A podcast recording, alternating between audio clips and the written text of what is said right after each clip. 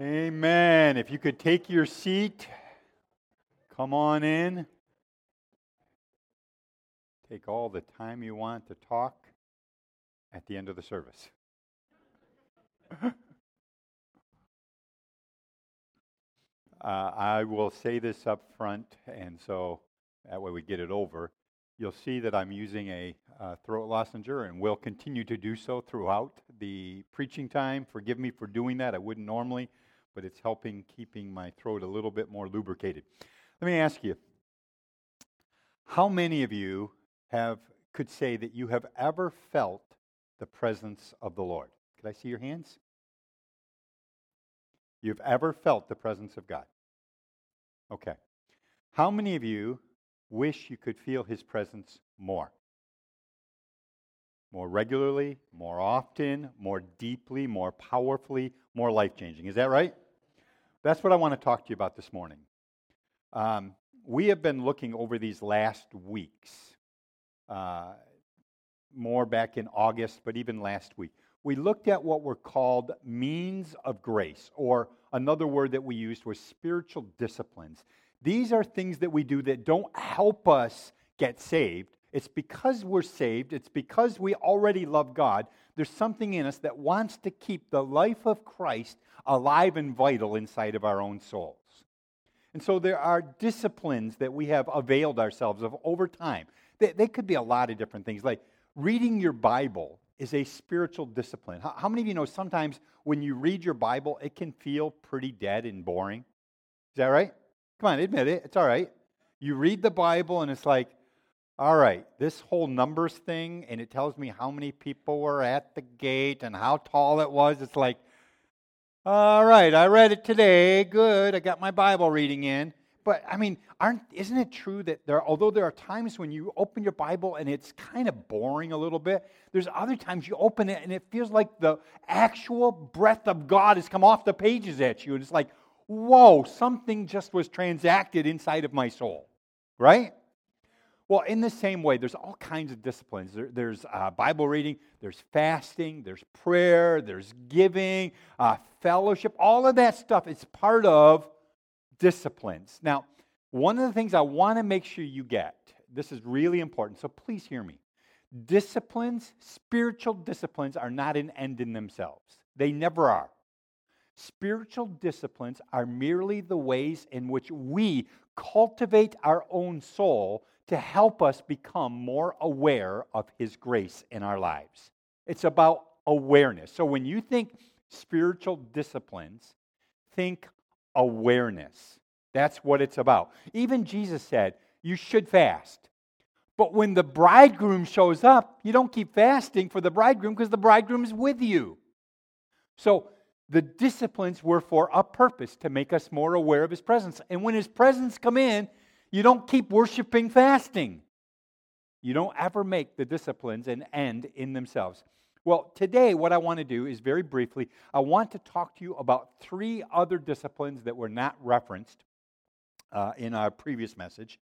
And these three disciplines, I think, are kind of more simplistic in nature. And I say simplistic, and I probably should say simple uh, I'm not sure I'm smart enough to know the difference. I, I think I do, but not sure.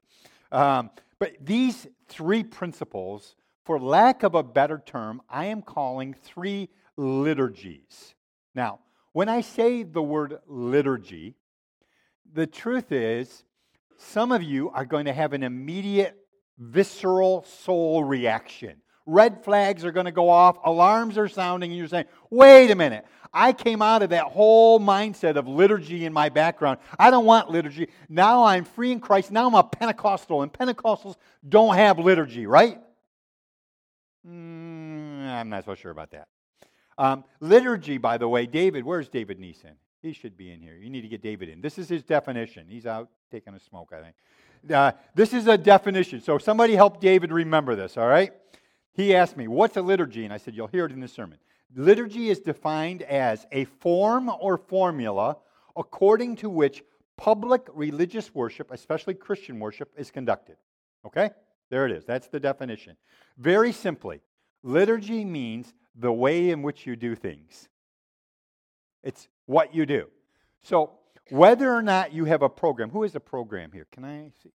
Whether or not you have the program today, this is a calendar and a program. Whether or not you have the program here or not, whether it's written down like it might be in some traditions where they tell you call to worship, they give you all of the ad, all of the different points of your liturgy, whether it's written down or not. Every church has some level of liturgy. Our church has liturgy. Another word for liturgy, by the way, might be tradition the way in which you do things. So, our church has a liturgy, doesn't it? A way in which we do things. In fact, why don't you help me? What is our liturgy? Give me in order. In fact, raise your hand. What's our first thing that we do? What? No. What? I would suggest that our first liturgy, liturgy is you meet in the foyer and you talk together. Fellowship is important, isn't it? Getting to know one another, friendship. What, what happens next? Huh? Yes, Jocelyn. Okay, you did too many at once. I said one. Okay, so the first thing is there's then a call to worship. Following your fellowship, there's a call to worship. There's a call to come in. You come in, you take your place, and then there is a prayer that is offered. What else? What comes next?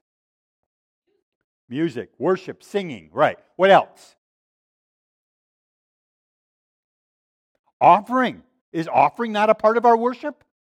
Part of our liturgy? You, you have a transition time, a break where announcements are giving, and then there is a giving of your finances. What's next? Uh, I'm sorry, I see the hand back there, Mr. Slater. A service, okay. Thank you very much. That's good. Did you say service or sermon? Service. He said service, she said sermon. I'm going to go with both. There is a sermon in the midst of the service. Okay? What's next? Yes. Drawing close to God, okay. What's next? In our order of service, what's next? Communion once a month. Anything else? Closing prayer. Very good. So we have a liturgy whether or not it's written out or not. It's the way that we do things. And I want to suggest to you that though many people look at liturgy or tradition as something that is dead and boring, something we ought to avoid, the truth is, liturgy or tradition can either be dead and boring or it can be life giving, depending upon how you approach it. It's really on you. It's not on anybody else but you. You can either receive life. I have been in a Catholic church where some people would say, oh, it's all dead. They, they don't even read the whole Bible. I had the priest tell me once that if you came to the Catholic Church for every single Mass for all of your life, you would have gone through one third of the Bible because that's their reading is set on a one third scale. So you would have read one third of the Bible. And people say, well, it's dead. I have been in a Catholic church where I have met with God. I don't care where you go, you can meet with God. It's upon you. So these are ways that we can actually help ourselves to become more and more aware of His presence. Now, I said to you a couple of weeks ago, and I said it in a somewhat um, not derisive, but it, it was kidding enough that I wasn't comfortable with it. I said to you that in our service, when I was a kid growing up, which was a little bit of a more of a traditional church setting than this, it was a Baptist church for which I give God great thanks that He put me in a Baptist church where we learned the Word of God. We knew the Word. And uh, in that service, there would come a point in time after we got done with greeting everybody and everybody's talking and stuff like that, where uh, a specific person, usually it was either uh, an elder or the pastor, would stand in the pulpit. And sometimes we actually had two pulpits one you preached from and one you read the word from. But he would stand in the pulpit and he would say these words God is in his holy temple. Let all the earth keep silent before him. And immediately, our church just knew this. We didn't have to be told anything more. We knew that at that point, everybody stopped talking. You became quiet, you closed your eyes, and you waited. So there was a time of silence. And then, depending upon your church tradition, there were two men who had these long staffs. And on the staffs, they had like this lighted kind of candle thing which I always wondered why it didn't blow out, but it didn't blow out. So these guys had these two long staffs. And as we're all there quiet, let all the earth keep silent before him, they come walking down the aisle in step to the front communion table where there were candles set up, and they would light the candles. And as they lit the candles, the guy who was up front, who had already said, Let all the earth keep silent before him, would whisper almost, and he would say, Come, Holy Spirit. It was their way of recognizing that all throughout the Bible, fire and light was a type of the ministry of the Holy Spirit. And then at that point in time, the leader would pray, and then we would begin our service and we would sing songs. There was a call to worship, heart preparation, lighting of candles, opening prayer, then songs, then preaching, and then closing prayer. All of that went on. What I want you to catch, though, is that we did that every Sunday. Every Sunday. But on Monday morning, that didn't feel very real to me. On Tuesday morning, there was nobody lighting candles for me, and there was nobody saying, Let all the earth keep silent before him. There was nothing of that. So for me, what happened on Sunday was completely separate from what I considered to be real life. And I want to suggest to you this morning, and the very reason why I'm talking about it at all, is I don't think those things should be separate at all. I think our liturgies are intended to be day by day life experiences, encounters with God. And they can be if you purpose to be so in your own heart and life.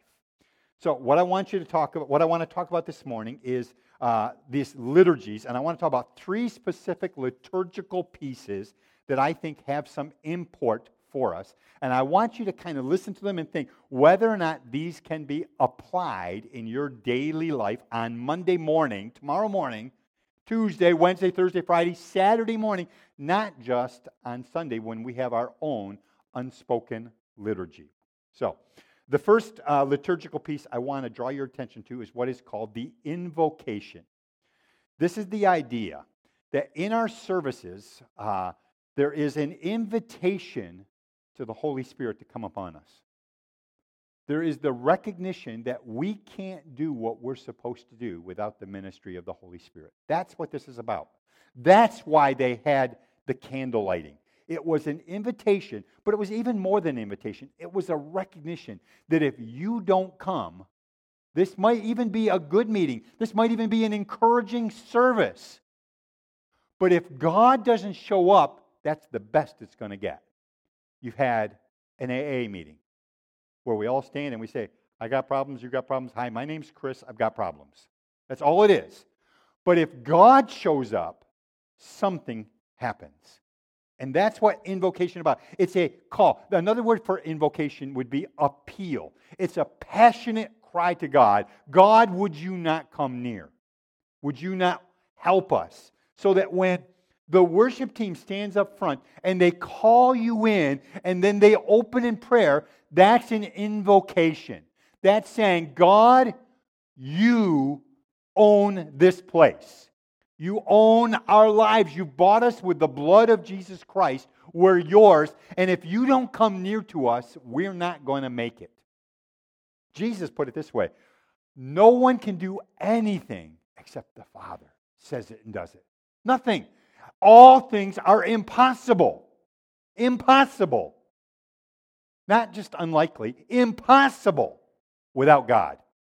He is the active working, the power of God in your life is the ministry of the Holy Spirit. So when we do this, when we have an invocation on Sunday morning, instead of everybody keep talking, wouldn't it be something if everybody suddenly stopped what they were doing and said, uh oh, it's time for us to get serious? We're inviting the God of all gods to inhabit this place, to come and to meet with us, to make us more aware of his presence. I know that God is always with us. I know that. I know theologically, I know it by experience. I have met him in Kazakhstan, I've met him in China, I've met him in Africa, I've met him in, all over the world. I know God is everywhere.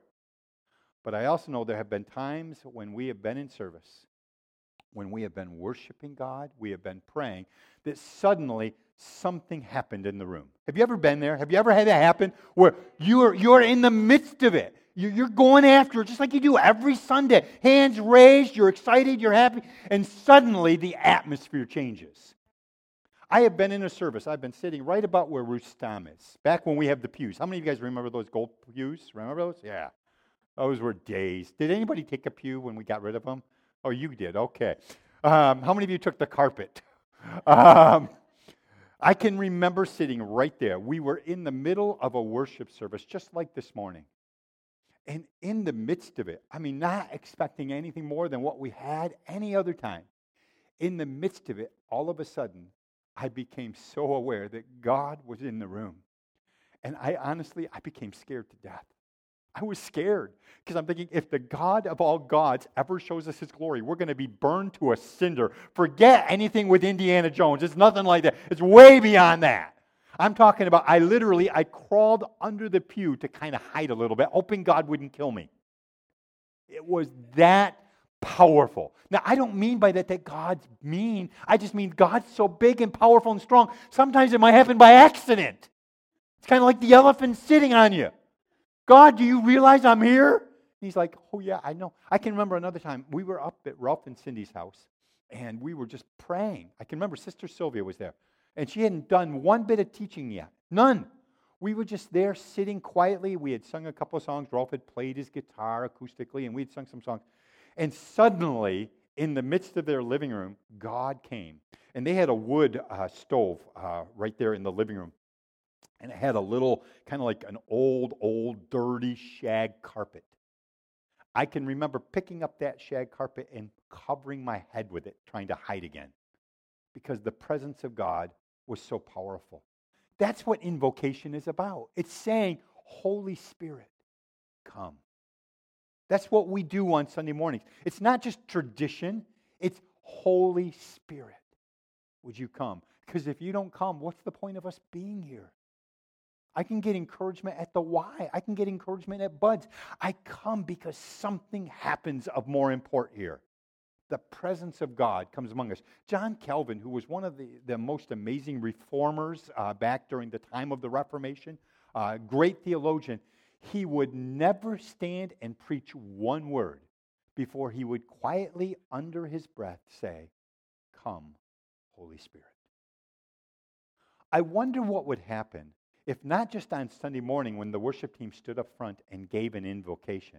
I wonder what would happen if on Monday morning when you wakened, when you opened your eyes, if the first thought on your mind was, Come, Holy Spirit, come.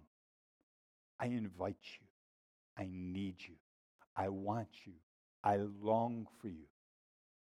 What would happen in our daily lives if all throughout? In fact, here's my challenge to you as a spiritual discipline. How about between now and the end of October?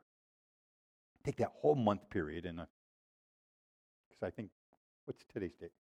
Today's Thursday. Tomorrow's October, right? Okay, so take a month. And every single day, when your feet hit the floor in the morning, you simply say, maybe out loud if it's appropriate, or maybe you can't do it out loud because of your situation. I don't know. But you simply whisper to yourself, but really to God, Holy Spirit, come. I welcome you into my heart and life. And maybe you would even get into the habit of doing it throughout your day then. Because every one of you face things throughout your day struggles, challenges, things that are hard. And maybe instead of just trying to work harder and figure it out and say, I'm getting all frustrated and frazzled, maybe you just pause for a minute and you say, Come, Holy Spirit, be with us. I want to suggest to you that you actually adopt a liturgical piece called invocation, not just for Sundays, but for Mondays through Sundays that you make that a part of your daily time with God. And that's really what Jesus told us to do. He said, I'm going to go away. In fact, he said, interesting. I mean, I, I, I would almost argue with him. I'd say, no, it's not. But he said, it's better for you that I go away. Thinking, are you nuts, Jesus? I can't say that. I'm sorry. Take that back. Take that off the tape. Jesus, I don't understand. How can it be better? You're it. All of time has been sewed up in you. In you we live and move and have our being. How could it be better? He says, Because if I go away, I'm going to send the Holy Spirit who will be your comforter, your guide, your friend, your paraclete, your, your inside me, because it's His Holy Spirit. It's His Holy Spirit. So that when the Holy Spirit dwells in you, You've got the presence of God, which is why Paul was able to say, Christ in you, the hope of glory. Why? Because the Holy Spirit dwells within you. So in the morning, you're saying, Holy Spirit, come. So, yes, God's everywhere at all times, and you can go through your day just kind of casually. Or you can say, like Isaiah, God, I want you to rend the heavens and come down. I want you to rip apart that curtain that separates heaven and earth. Because that's all it is. It's a fine veil. You rip the veil down at the time of the crucifixion. Do it again. Let me become more aware of your presence. The second liturgical item uh, is something that uh, our tradition doesn't do very often, but I got to tell you, I find it personally very impactful for me.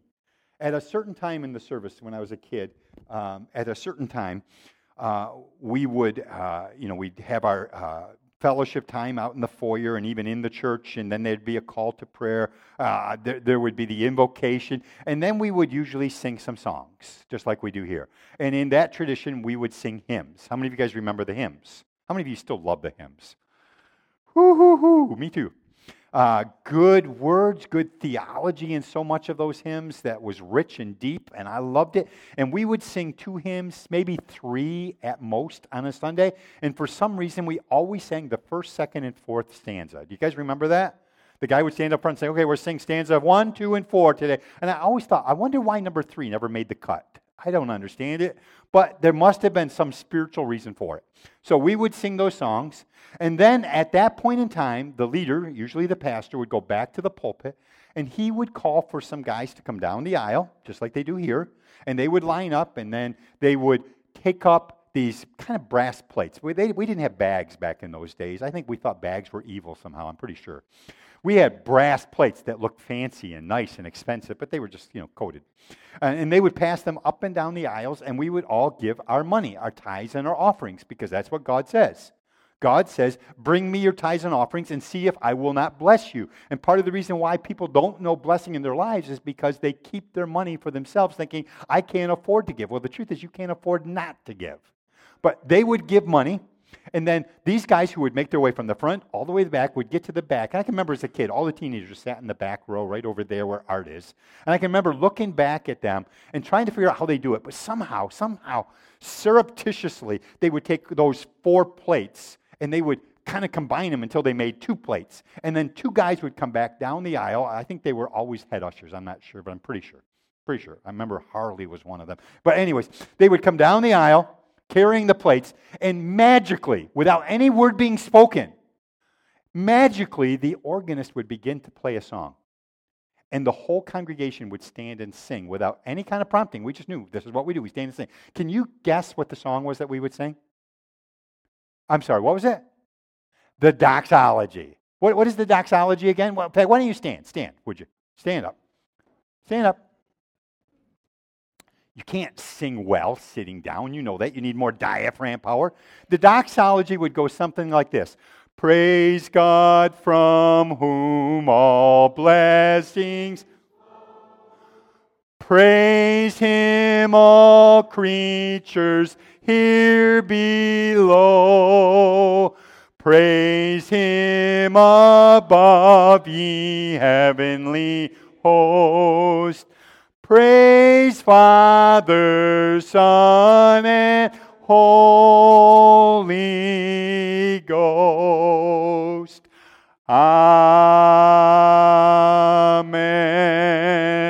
Very good. You may be seated. So we would sing every single Sunday. Twice on Sunday, we would sing the doxology. And there is still something in me that rises up of worship every single time I hear it. I love the doxology. It's an invitation. Now, the word doxology actually comes from two Greek words doxa and logia. Doxa means glory, and logia means saying or word. So a doxology is a word of glory, or word of praise, a word giving glory to God, or the most literal translation you'll see in the dictionary is it is a liturgy of praise to God. That's what your doxology is. And I know that you think what we just sang was the doxology. It was a doxology. In fact, I challenge you to Google the word doxology, go into the internet, and you will find there are all kinds of different doxological traditions out there that you can avail yourself of. And you might want to adopt different doxologies that you do throughout your days. But doxology is a word of praise or glory to God. It's giving thanks to God for what he has already done in your life. That's what a doxology is. Praise God from whom all blessings flow. That's the first line. It's the recognition that God has blessed us with things large and things small, but we want to become more aware of all of his blessings.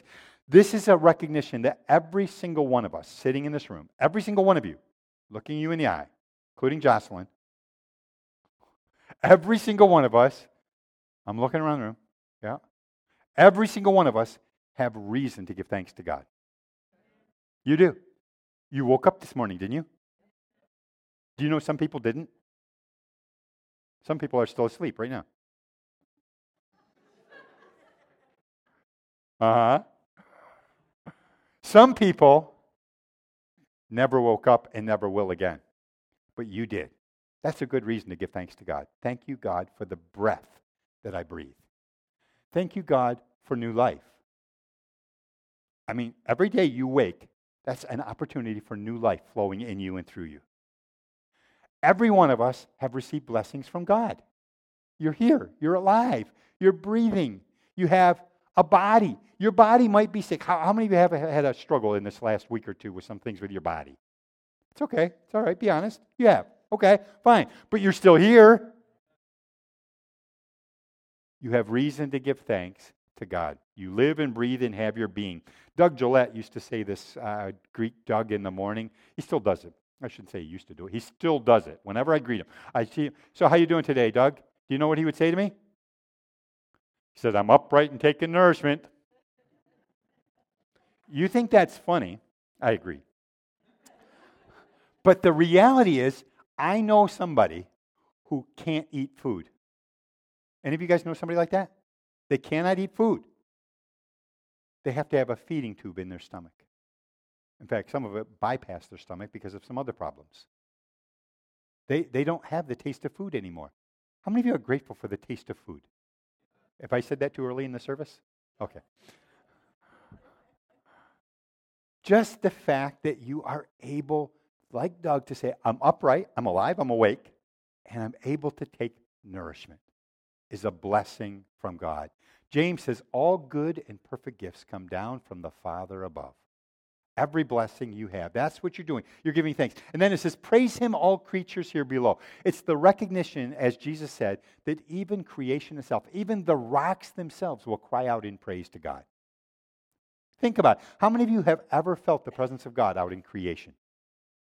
Yeah? This spring, I was sitting out on our deck, uh, and we had a little family of foxes. It was a mother fox and three babies. And they would get out every single night, right around just before dusk. And they would play right at that line where the weeds would get deeper, and they would come out into the grass and they would play. And I mean, literally, they were like little kids wrestling and jumping on each other. It was fun to watch, and I would watch them. Well, over time, it was like as they got a little older, I think they got braver.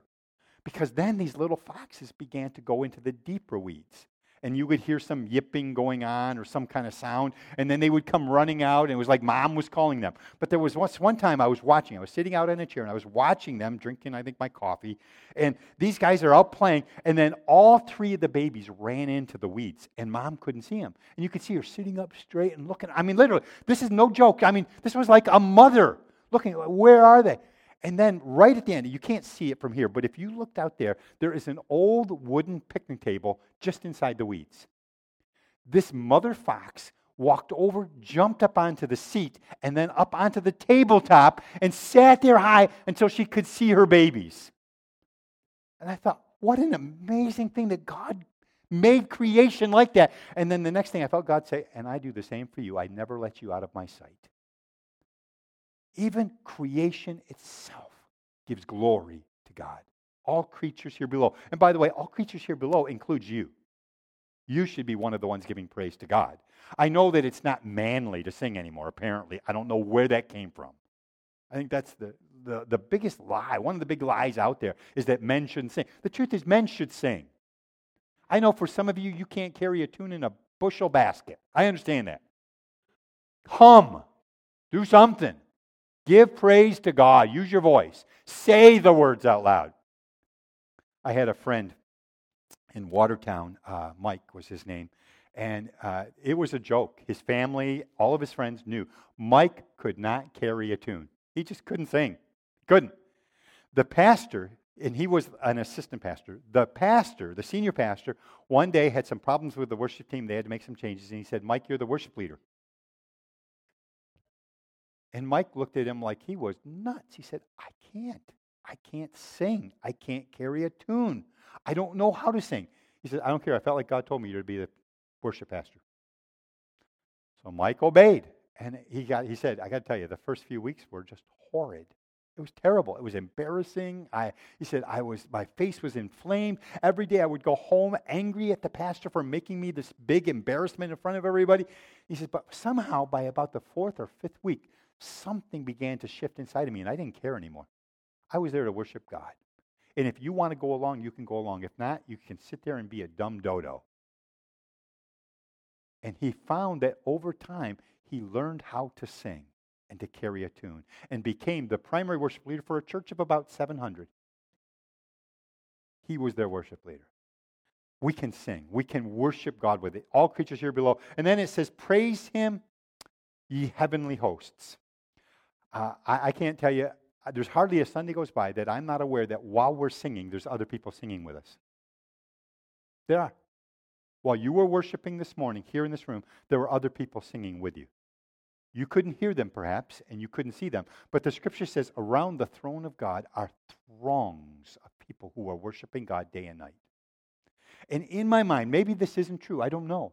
I have no scriptural basis for it, but in my mind, I imagine them hearing our singing, and then these throngs of believers who have gone before us and gone home to glory already, and angels that are innumerable, all hear us singing and join in our song. Now, maybe they're singing a different song. I don't know. Or maybe we're singing one of their old songs that we think is so current and hit. Uh, maybe we're, we just picked up some of their discards and they've gone on to new songs. I don't know.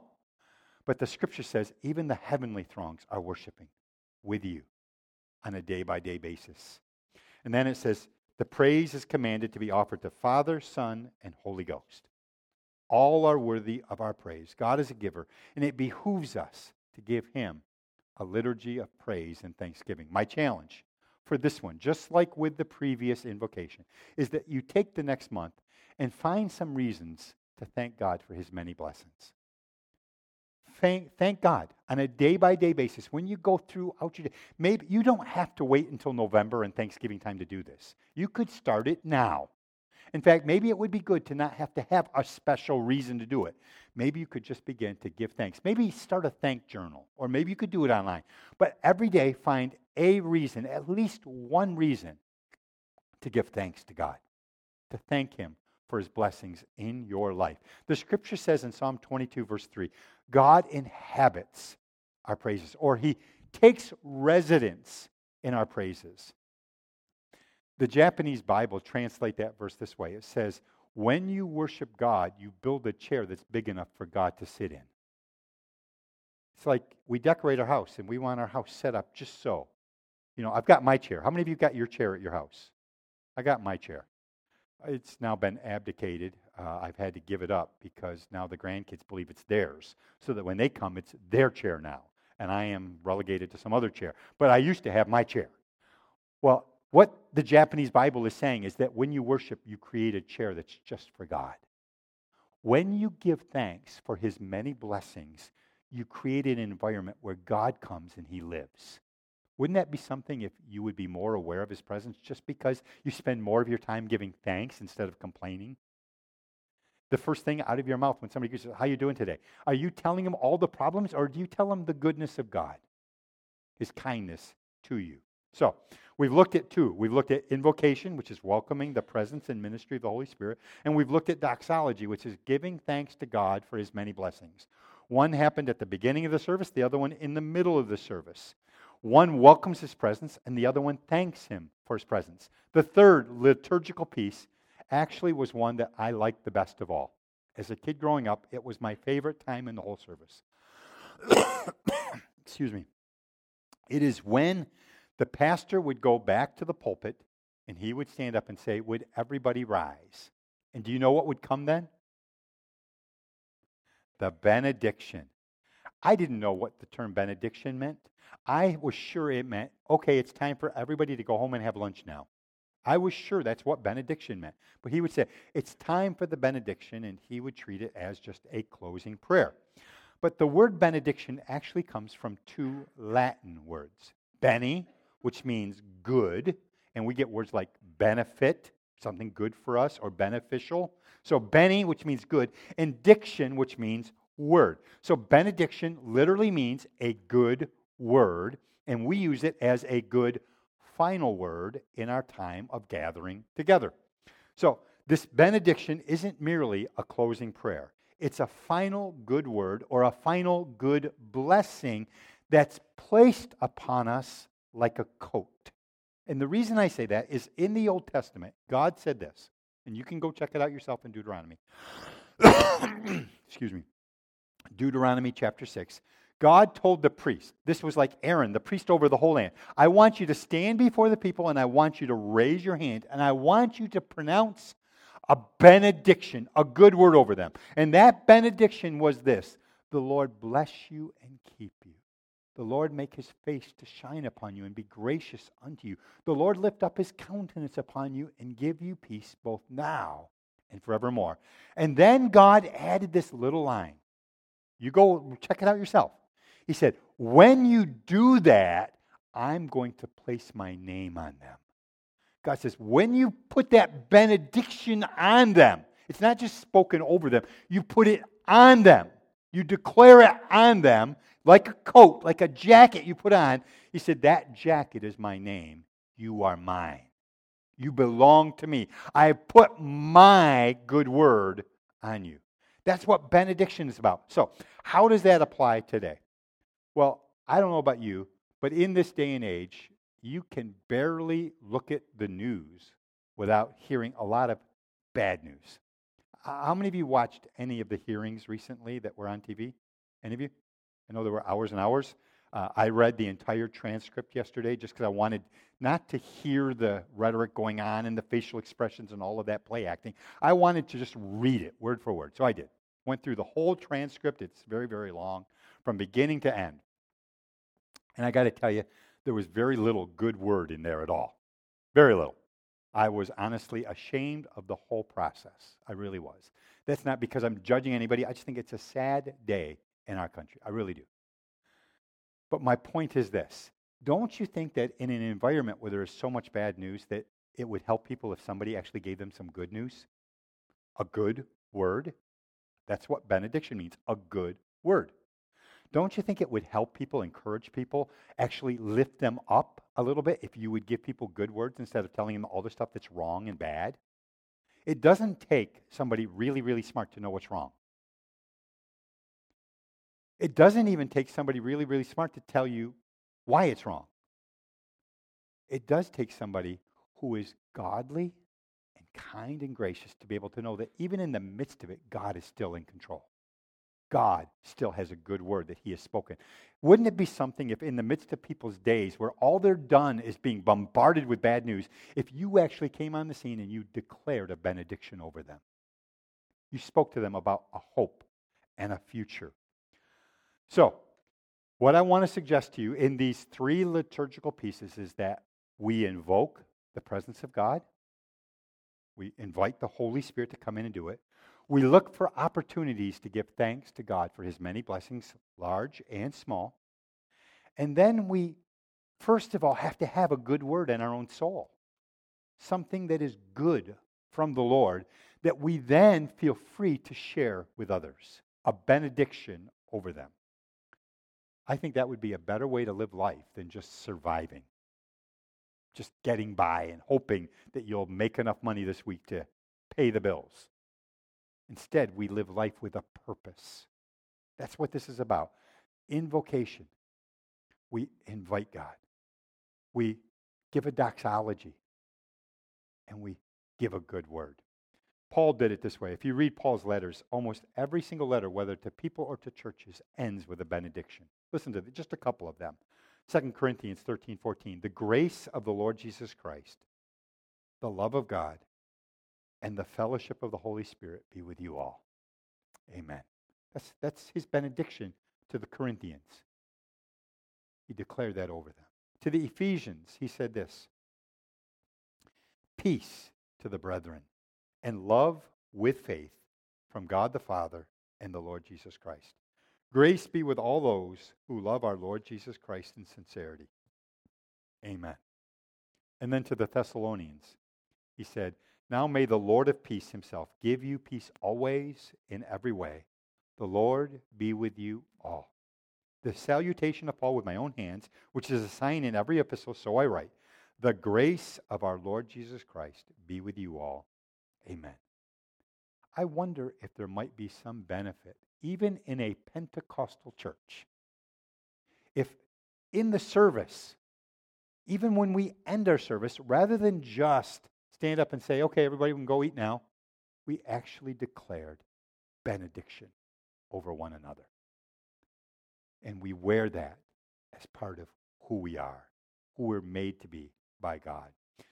Instead of rushing out, figuring, okay, if we don't get to the restaurant soon, the Baptists are going to beat us, or the Methodists, or the Presbyterians, or whomever, the heathens.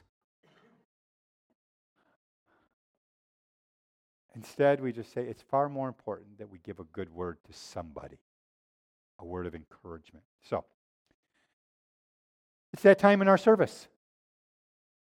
Would you all stand?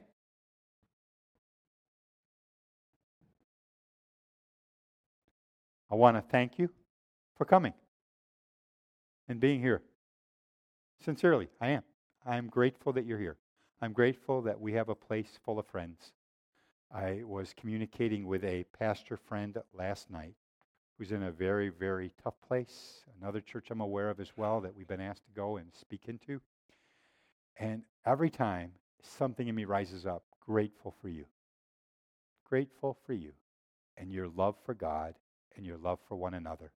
And that you're not out there stirring up trouble and unhappy. I mean, there's enough stuff to be unhappy with me about. I can if you don't know it, I can tell you. But instead you come here and you listen politely. You hear. I hope that in my words you hear something of the word of the Lord as well. That's what Paul said. Paul says, When I declare it to you, you heard the word of God. That's a choice that you make, by the way. You can either hear it as my words or you can hear it as his word. So, what I would like to do is I would like to pronounce a benediction over you. So, would you close your eyes? And if you're able, if this is beyond you, you can't do this, I just ask you to lift your hands in a kind of a, a, a format that's more like receiving, like somebody's going to put a gift in your hands, if you would. I know for some of you it's odd and you're not used to it. That's okay. Don't don't feel like you have to do it. But people around you are doing it. It's okay. Just lift your hands and I want to pronounce a benediction over you. This is the shortest in the simplest benediction that Paul gave, but I think it's one of his most powerful. So receive this coat of benediction spoken over you today. Grace be with you all. Amen. Amen. Thank you. Go your way in peace.